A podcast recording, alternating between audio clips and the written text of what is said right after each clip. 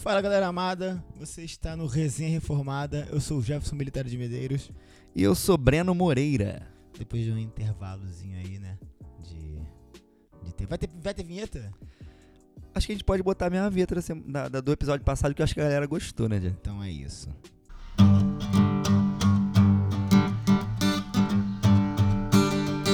Resenha Reformada, o seu podcast cristão.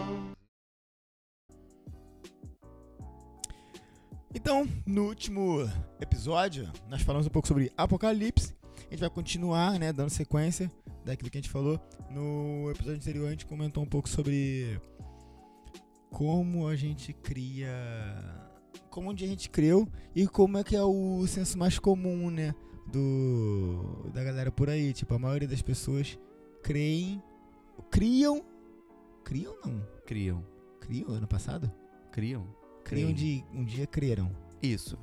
Não é criam de criar. Criam de crer. Deve ser isso. Tá. É isso. É, então, a maioria das pessoas já creram assim ou creem. Acreditaram. É melhor. Já acreditaram isso. Assim ou ainda acreditam, né? Daquela forma que a gente falou no episódio anterior, que eu não vou falar tudo de novo agora. Não vamos falar. Ouve de novo lá. É, mas então hoje a gente vai aprofundar um pouquinho mais... pouca coisa também, a gente não vai entrar tão profundo, até porque a gente não tem capacidade para isso, né, Jefferson? É isso aí. Exatamente. Mas vamos pelo menos dar luz nas visões pelo menos mais conhecidas, né? Naquelas que tem maior relevância isso. No meio cristão. E a gente escolheu a primeira, falar sobre aquela que é a de maior crença no meio reformado. A maioria dos reformados creem assim. Inclusive eu, Jefferson, não sei se Breno já tem uma posição definida sobre esse assunto. Tem? Ainda não, definido ainda não. Mas então ele é acho que eu também. Me encaixo mais nesse amilenista que a gente vai falar. Faz mais sentido. Hoje nós vamos falar sobre amilenismo. Isso. E essa é a visão mais comum no meio reformado. Ela não é a mais a de maioria dos cristãos, porque a maioria dos cristãos são dispensacionalistas, muito por conta do pentecostalismo. Como o pentecostalismo geralmente é dispensacionalista, e a maioria dos cristãos, pelo menos no Brasil, são pentecostais, né? São pentecostais, a maioria é dispensacionalista.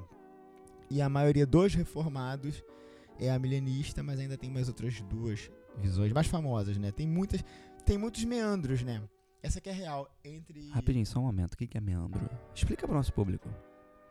Tem muitos meandros. É tipo, como tem muitos meios, né? Muitos. Tá certo, tem muitas. Eu acho que a melhor expressão seria. Tem muitas variantes e subgêneros ótimo. Dentro dos próprios. Quem gosta de Marvel aí, né? Exato. Então, tipo assim, dentro do próprio dispensacionalismo, existem várias ramificações, né? De dispensacionalismo, pós-milenismo histórico, pré-milenismo histórico. Então, mano, são várias paradas. Então, assim, o pós-milenismo tem muita coisa. Tem o amilenismo. Mesmo dentro do amilenismo tem algumas diferenças, mas a gente não vai entrar nessas diferenças. Nós vamos pegar as quatro maiores visões, talvez três mais comuns, e falar um pouco delas, só para trazer luz naquilo que de repente você pode se identificar. E a partir daí você vai com Jesus e vai estudar, vagabundo. É isso, exatamente. Estuda, galera. Também não vou ficar aqui fazendo... Pô, quer gastar a voz do meu amigo aqui, pô? A gente fala. Vocês querem ouvir só por nós? Valeu, pô. Valeu. A gente nem tem muito conteúdo, você quer ver só por aqui? Tô aqui já enrolando pra caramba, pô. Amilenismo, Breno. O que tu sabe de amilenismo? Cara, eu sei que amilenismo vem da palavra milênio. Que milênio é o quê? Mil anos. 1000 anos, entendeu? Essa é a grande diferença. É o que divide basicamente, né? As visões de Apocalipse tem muito a ver com esses 1000 anos. Praticamente é isso que vai diferenciar todas as visões. É esse tal 1000 anos aí, é um grande divisor de águas. É que o amilenista acredita que, na verdade, já estamos vivendo esse período e que Cristo já está reinando. Né? Isso. Existem algumas visões que esses 1000 anos anos são literais, que vai ser depois da volta de Cristo. Tem uns que creem que vai ser literal antes da volta de Cristo, mas tirando o amilenismo, se eu não me engano, eu posso estar falando besteira, me corrija alguém aí, se for capaz.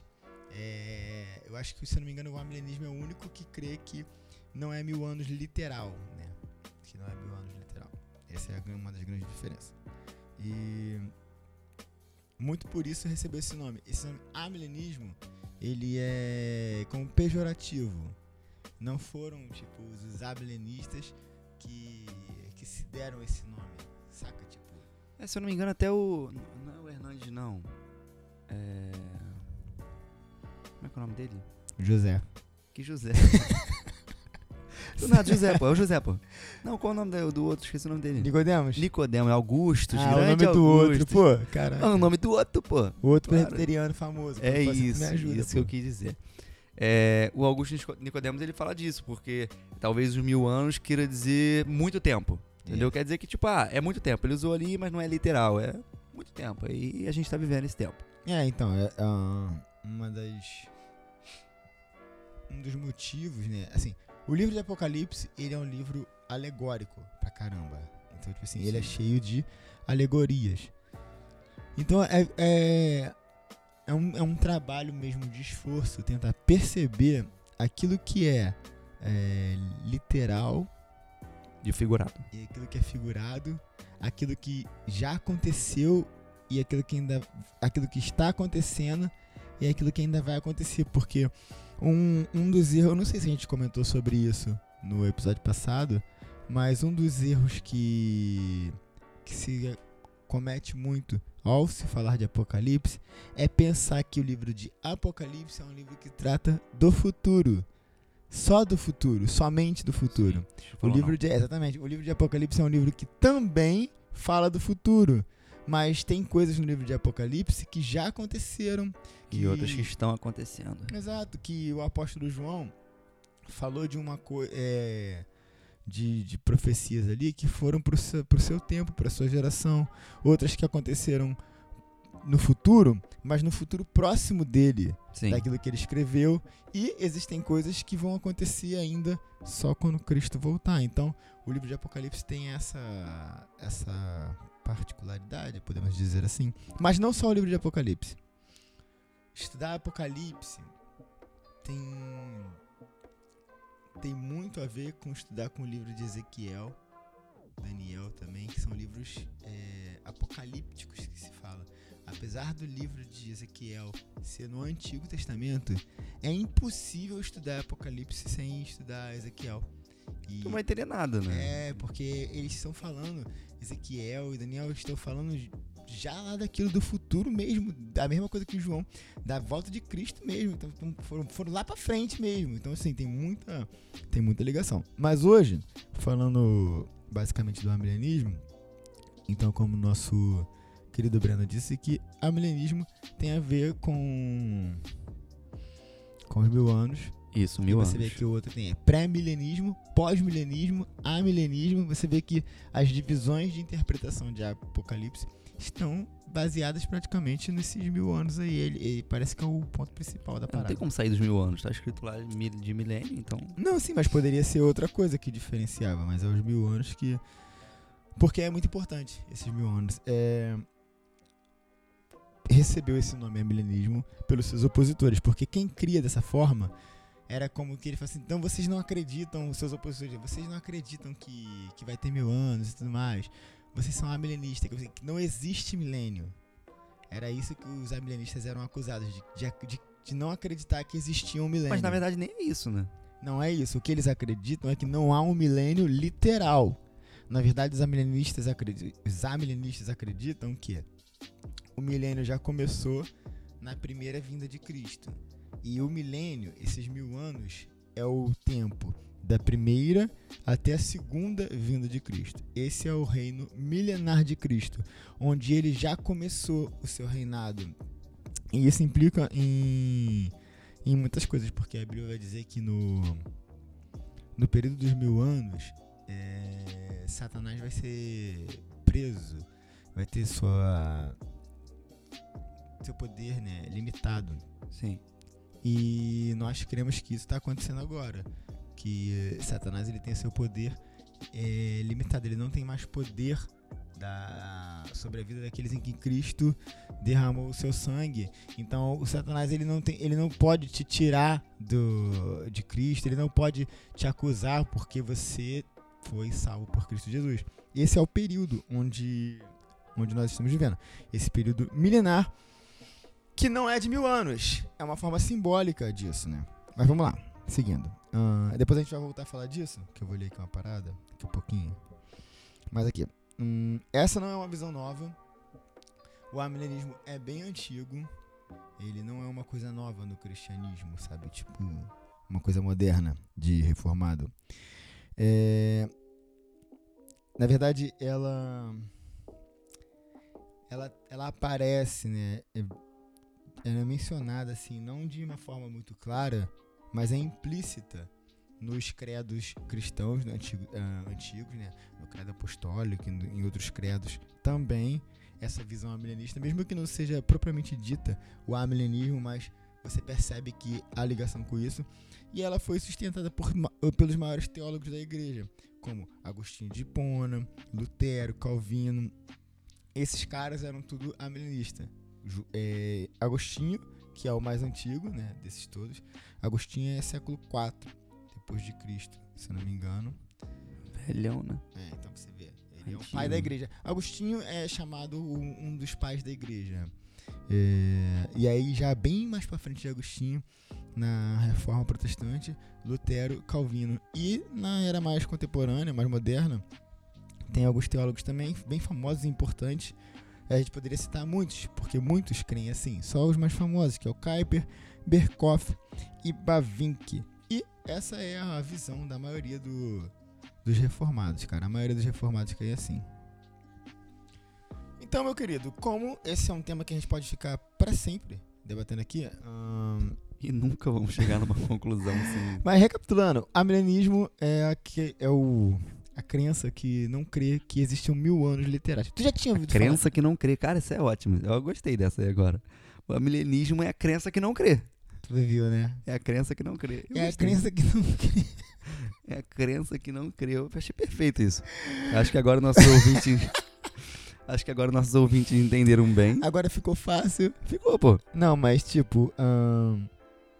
o amilenismo não crê em 1000 anos literais. Esse é o ponto principal. Amilenismo não crê em 1000 anos literais. Isso. Mas o amilenismo não é só isso, né? Mas tu já tinha ouvido falar de amilenismo? Não, só depois que eu comecei a por exemplo, frequentar a igreja de Cachamorro. Congregacional. Antes disso, irmão, nunca tinha ouvido falar na minha vida dessas paradas. Nem amilenismo, nem pós-amilenismo, pré-amilenismo. A visão de Apocalipse que tu tinha era igual aquela que a gente falou do episódio passado, né? Aquilo que eu falei no episódio passado mesmo, aquela visão toda que passam em filmes, etc, que vai acabar do nada, é um piscar de olhos e acabou, e não, vai cair avião e tudo. Que uma galera ia sumir, né? Vai sumir todo mundo, irmão. E outros vão ficar... Tu não crê mais assim? Não, não creio mais assim, não. A gente vai falar aqui alguns pontos do que crê o amilenismo. Então, é a doutrina, né, que acha que crê que os 1000 anos, esse reinado de Cristo começou na primeira vinda e continua até a segunda. É uma visão antiga, né, histórica, e tem bastante teólogo famoso que defende. E é a visão de tradição reformada, né, mais forte. A pessoa, quando entra no meio reformado, ela começa a crer, ela vai dar de cara com isso daí, é onde tá, é no meio reformado com mais força. Mas alguns pontos assim interessantes do amilenismo a ser considerada, não somente, né, dos 1000 anos, é que no amilenismo, assim, há um... Não é no amilenismo, né, mas na visão de Apocalipse. Lembrando sempre que Apocalipse... O jeito de interpretar Apocalipse amilenista, né, é que Apocalipse, ele não é um livro que vai do início ao fim contando a mesma história. Ele não é sequencial os seus livros, tipo, capítulo a capítulo, em sequência. Em diversos momentos, João, ele encerra um ciclo e depois ele volta no próximo capítulo, falar de tudo que ele já tinha falado anteriormente. Só que com outras alegorias, de outras formas. Então, João, ele vai e volta toda hora. Ele fala, ele começa uma coisa, vai falando, termina. Aí parece que como ele terminou aquilo ali, parece que o outro, quando ele vai começar numa outra sessão, falar de novo, parece que aquilo que ele falou depois é depois daquilo que ele acabou de falar.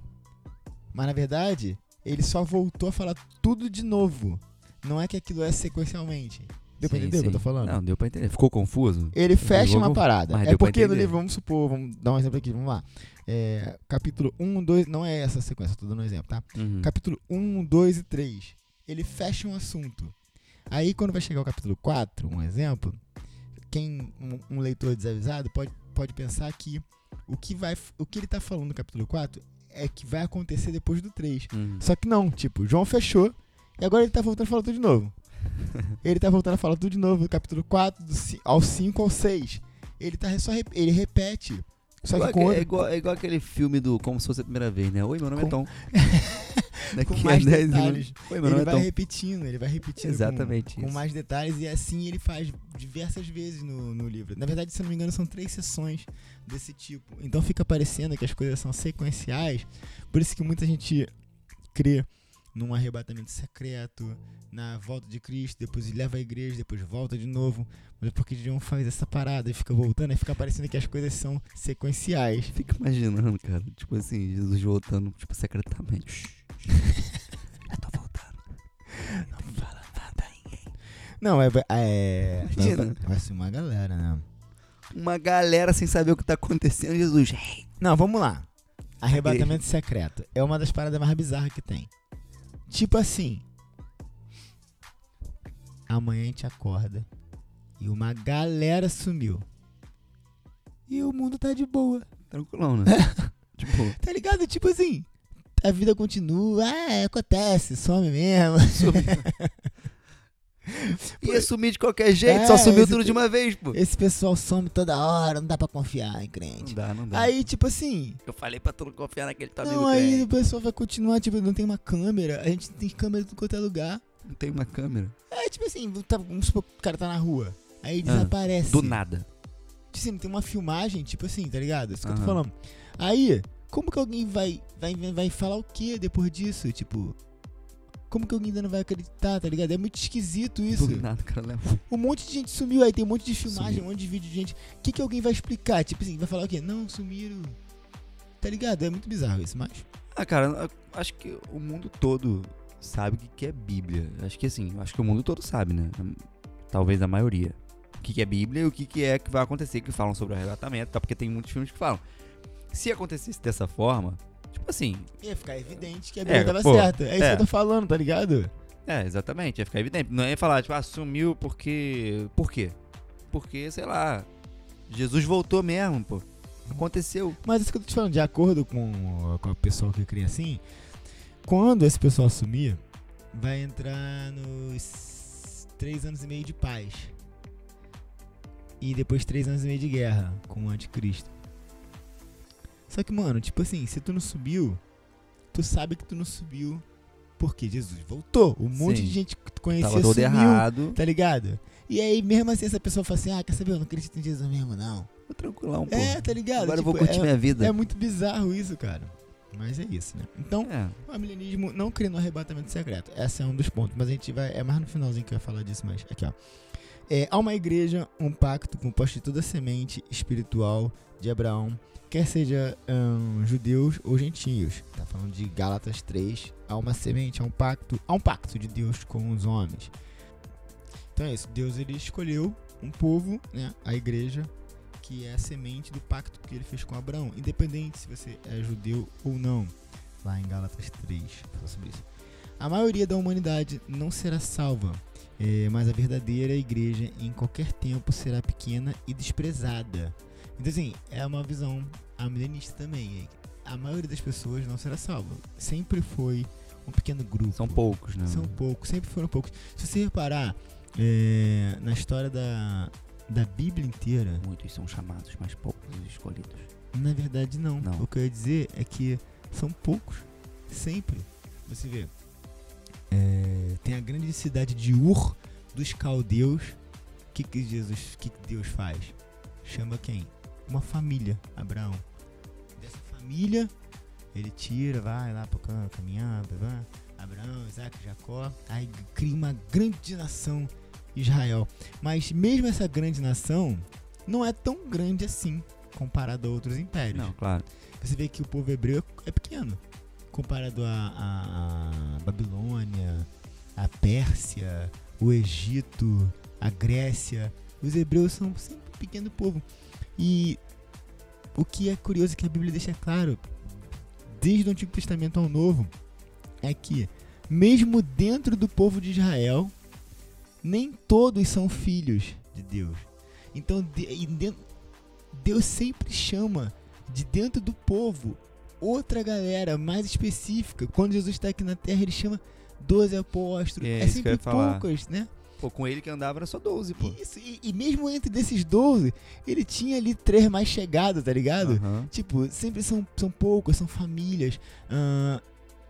A Bíblia vai dizer que Deus vai tirar um povo de dentro de um povo. Então, tipo assim, tem o mundo, uhum, tem a igreja, e dentro da igreja, dentro da igreja visível, que a gente chama assim, que é aquela que são os cristãos nominais, né? Por exemplo, tu fala que é cristão, eu falo que sou cristão, mas e se eu sou um falso cristão? Você não tem como saber. Eu posso estar te enganando aqui, você não tem como ter essa certeza. Mas Deus sabe quem são. E nem podemos também afirmar, né? Não, você falar, não é tipo, tarefa, essa não é a nossa tarefa. Podemos fazer mas isso. Mas eu estou dizendo o seguinte, que tipo, mas Deus sabe. E ele vai tirar um povo de dentro de um povo. Então você vê, são poucos, sempre foram poucos. E né? Já aí fica o recado pra você que tá ouvindo, não julgue teu irmão, ore por ele. Não julga não. O anticristo não veio no passado, como na destruição de Jerusalém, por exemplo, mas ainda está por vir. Então, nós... Se você quiser saber esse texto, é lá em 2 Tessalonicenses, capítulo 2, do 3 ao 10. Isso. Fala, Jeff. Exatamente. O anticristo não veio ainda. O anticristo ainda virá, e o anticristo é uma pessoa histórica que vai atuar no tempo. Não é uma coisa metafísica, não é uma ideia. A Bíblia, apesar do Apocalipse ser bem figurado, o anticristo vai ser uma pessoa. E também tem aquela ideia de, tipo assim, de não ser somente um anticristo. Na verdade, durante toda a humanidade existiram... Assim, pessoas que se levantaram como anticristos. Assim, tudo que não é cristão é anticristo. Tudo que não é filho de Deus é anticristo. Todo governo, toda pessoa que não vive a vida para a honra e glória de Deus, ela é anticristo. Sempre. Mas vai haver uma pessoa, né, que vai personificar toda essa ideia que o pecado trouxe para a humanidade, e essa pessoa vai ser o anticristo histórico que a Bíblia fala. Nossa, travei aqui. Travou. Mas ao longo da história toda da humanidade, existiram vários tipos, pequenos anticristos que se levantaram. Assim como tiveram vários tipos de Cristo na história da Bíblia. Também. Que de alguma forma representavam aquilo que Jesus Cristo viria a ser. Existem vários tipos de anticristo que se levantaram, assim como Moisés é um tipo de Cristo. Ele é como se fosse Jesus, de uma certa forma, ele aponta para Cristo, Moisés.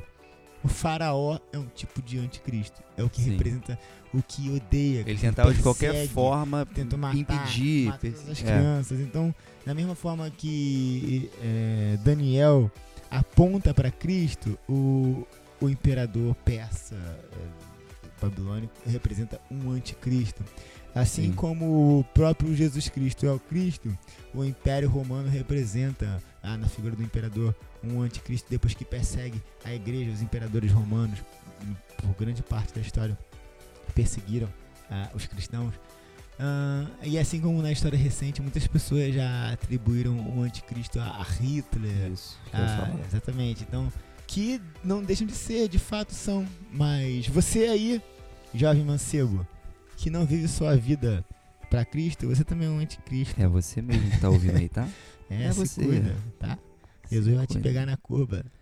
É... Você reclama quando tá calor? Lá embaixo vai ser quentinho. É isso, tem vários tipos de anticristo, mas o anticristo mesmo, esse que a Bíblia fala que esse que vai fazer acontecer, ele ainda não veio. Ainda ele virá e a gente vai saber quem é. Não vai ser uma coisa tipo... será que é esse? Cara, a gente vai saber quem é esse filho da mãe. Esse safado. Bandidinho.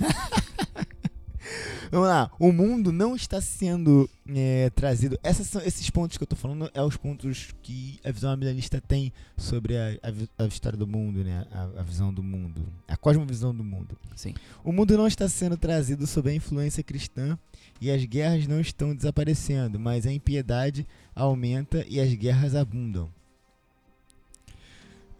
Então o que ele quer dizer? Que o mundo não está sofrendo uma influência cristã até o fim da história, que o cristianismo vai mudar a cultura e que nós, através da pregação do evangelho, vamos mudar o mundo e as pessoas. Se a gente fosse acabar com as guerras, acabar com tudo, e trazer a paz mundial. Entrar num reino. Por que o milenismo crê nisso? Porque dentro dessas outras visões que eu falei, se eu não me engano, é o pós-milenismo, depois eu posso corrigir se estiver errado, crê que Cristo, né, vai entregar um reino de paz e que o cristianismo vai se espalhar pelo mundo, influenciar as pessoas e o mundo vai se tornar um lugar melhor.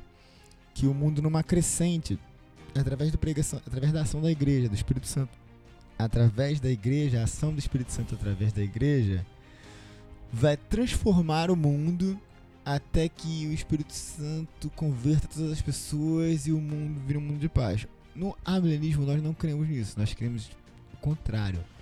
Que as coisas vão piorar cada vez mais. A cada dia mais as coisas vão piorando. Então, é um dos pontos que eu... E foi isso que Cristo disse pra gente. Exato, mas é porque em uma dessas visões, é que eu não quero falar besteira, fala que Cristo também vai entregar um reino de paz. Então, quando eles creem que... Quando eles dizem que Cristo falou isso, do que estava piorando, o Cristo estava falando do período ali da igreja primitiva, que a perseguição ia piorar muito, que a igreja, o Império Romano ia perseguir, mas depois a igreja ia crescer e se espalhar pelo mundo e transformar esse reino de paz. Então, para uma dessas duas visões, agora que eu não me lembro qual, essa perseguição já aconteceu, entende? Nós, amilenistas, não acreditamos assim. Acreditamos que ela acontece ainda e vai piorar. Ela sempre acontece e ela vai piorar. Vai haver um período na história em que ela vai se intensificar muito. Vai. Vamos lá. A igreja não será tirada misteriosamente da terra antes da grande tribulação começar, mas estará na terra com o chamado para perseverar. Exato, porque muitas pessoas... Mateus 24, versículo 22. Né? A gente começou a falar um pouco disso já anteriormente, né? Muitas pessoas acreditam que vai haver um arrebatamento, a igreja vai ser tirada e aí nesse momento vai ter a grande tribulação. No amilenismo nós cremos que nós passaremos pela grande tribulação. Brother, se Jesus... Se tu não morrer antes e se tu ficar vivo até perto da volta de Jesus, tu vai passar pela grande tribulação. A igreja vai passar pela grande tribulação. E como se você ler lá o texto de Mateus 24, 22, vê que a gente é convidado a perseverar. Perseverar. Por que a igreja vai perseverar? Porque ela vai estar na igreja. Ela não vai ser tirada. Não faz sentido perseverar se está tudo em paz. Você vai passar pela tribulação se você viver, se não morrer antes. A igreja vai estar na igreja. Porque isso é uma visão bem comum, tá? Que a igreja é arrebatada. E aí tem a grande tribulação. Não, a grande tribulação faz parte da nossa caminhada. Por isso somos encorajados a perseverar. Vamos lá. Devemos esperar ainda a apostasia e uma queda da fé para um estado titubeante, que a gente vai lá em Mateus 24, do 10 ao 12, e em 1 Timóteo, capítulo 4, versículo 1. Aí também tem. Haverá uma ressurreição de todos os mortos no retorno de Cristo e em julgamento. E no texto de João 5, 28 e 29 fala sobre isso, né? Sobre esse julgamento. Da grande vinda, os mortos ressuscitarão. Quem estiver vivo já vai estar vivo. Quem tiver morrido vai estar... Morrido. Vai ser vivido. Pique The Walking Dead. Pra ser julgado. Isso. Então julgamento. Vai ter o grande julgamento. Que aí ele virá como juiz. Então, Jesus só volta agora uma vez só. Sim. Ficou? Tipo, quando ele voltar, já era. Pra julgar. É, já é o bagulho. Não tem, tipo... Não, é porque eu tô falando que tem gente que acha que ele vai vir... Não tem habeas corpus, irmão. É, brasileiro é... Quem acha que ele vai vir, vai buscar uma parte, e aí vai esse pessoal que ficar... Parcelado, né? Vai correr aqui um pouco e... Cara, esse pessoal acostumado com Casas Bahia é fogo, cara. O cara quer parcelar no carnê 30 vezes e tá achando que Jesus vai fazer assim também. Irmão, não tem isso. Não, a Bíblia não é assim. Quando Jesus voltar a próxima vez, ele vai vir já pra julgar. Irmão, assim sim, não, não. E aí, Jesus ensinou que haverá uma ressurreição geral, tanto dos justos para a vida, como dos iníquos para a condenação. Então assim, quando ele voltar, vai ter uma ressurreição geral. Todo mundo vai ressuscitar. Tanto o justo, quem foi justo, quem foi salvo, e quem não foi. E quem não foi, os perdidos também. Porque é disso que se trata um julgamento. Não tem como, não tem lógica você julgar só quem, vamos dizer assim, você sabe que é inocente. Exatamente. Um julgamento tem que ter culpado, tem que ter inocente também. Os justos ressuscitarão para a vida e os iníquos para a condenação. Numa passagem semelhante, Jesus disse que a vida é eterna e que o julgamento é a punição eterna. Então, aqueles vão ser ressuscitados para a vida eterna e outros para o julgamento eterno e a condenação. É uma coisa que é legal, quando Cristo voltar, se você estiver vivo ou morto, você vai ser julgado? Sim. Não. Por que não? Porque você já foi perdoado. Ah, tá. Tá, entendeu? Beleza, entendi tua pergunta. Muitos cristãos acham que... Embora, tipo assim, porque Jesus já sabe. Não, Deus já sabe de tudo. Você não tem... O que é o julgamento? É um processo. Sim. Você é processado, aí um juiz dá a sentença de culpado ou inocente. Você é inocente. Cristo já pagou a tua dívida. Não existe condenação, não existe julgamento nem condenação para os salvos em Cristo Jesus. Sim, agora tu entendeu. Entendeu? Eu fiz igual aqueles professores. Mas muitos... Não é verdade? Sim, não. Mas muitos dos cristãos acham que no grande dia, mesmo você crente, vai aparecer um telão lá, vai passar as merdas que tu fez lá, e Jesus vai ficar assim. Aí, a merda aí, ó. A merda que tu é. Tá vendo isso aqui? Quando tu ficou zoando lá imitando o mudinho? Você vai, aí, ó. Aí, tá vendo aqui, ó? Chega aqui perto do quentinho aqui. Era pra cá que tu tinha que estar, mas eu vou te salvar. Aqui, não sei o quê. Só que, tipo, não vou vai... Vou quebrar essa pra você. Não vai rolar isso. Não é isso. Porque esse julgamento já aconteceu e você é inocente. Inocente por quê? Porque Cristo pagou. Exatamente. Cristo pagou nossos pecados. Então, pela nossa culpa, pela nossa dívida. Então, assim, não tem julgamento. Por isso que tem a música antiga, nenhuma condenação. Ah, para quem está em ti. Ele vai cantar mesmo. Então, quando a gente chegar nesse grande dia, nós entraremos para a vida. Por isso que o texto está dizendo que nós ressuscitaremos para a vida eterna.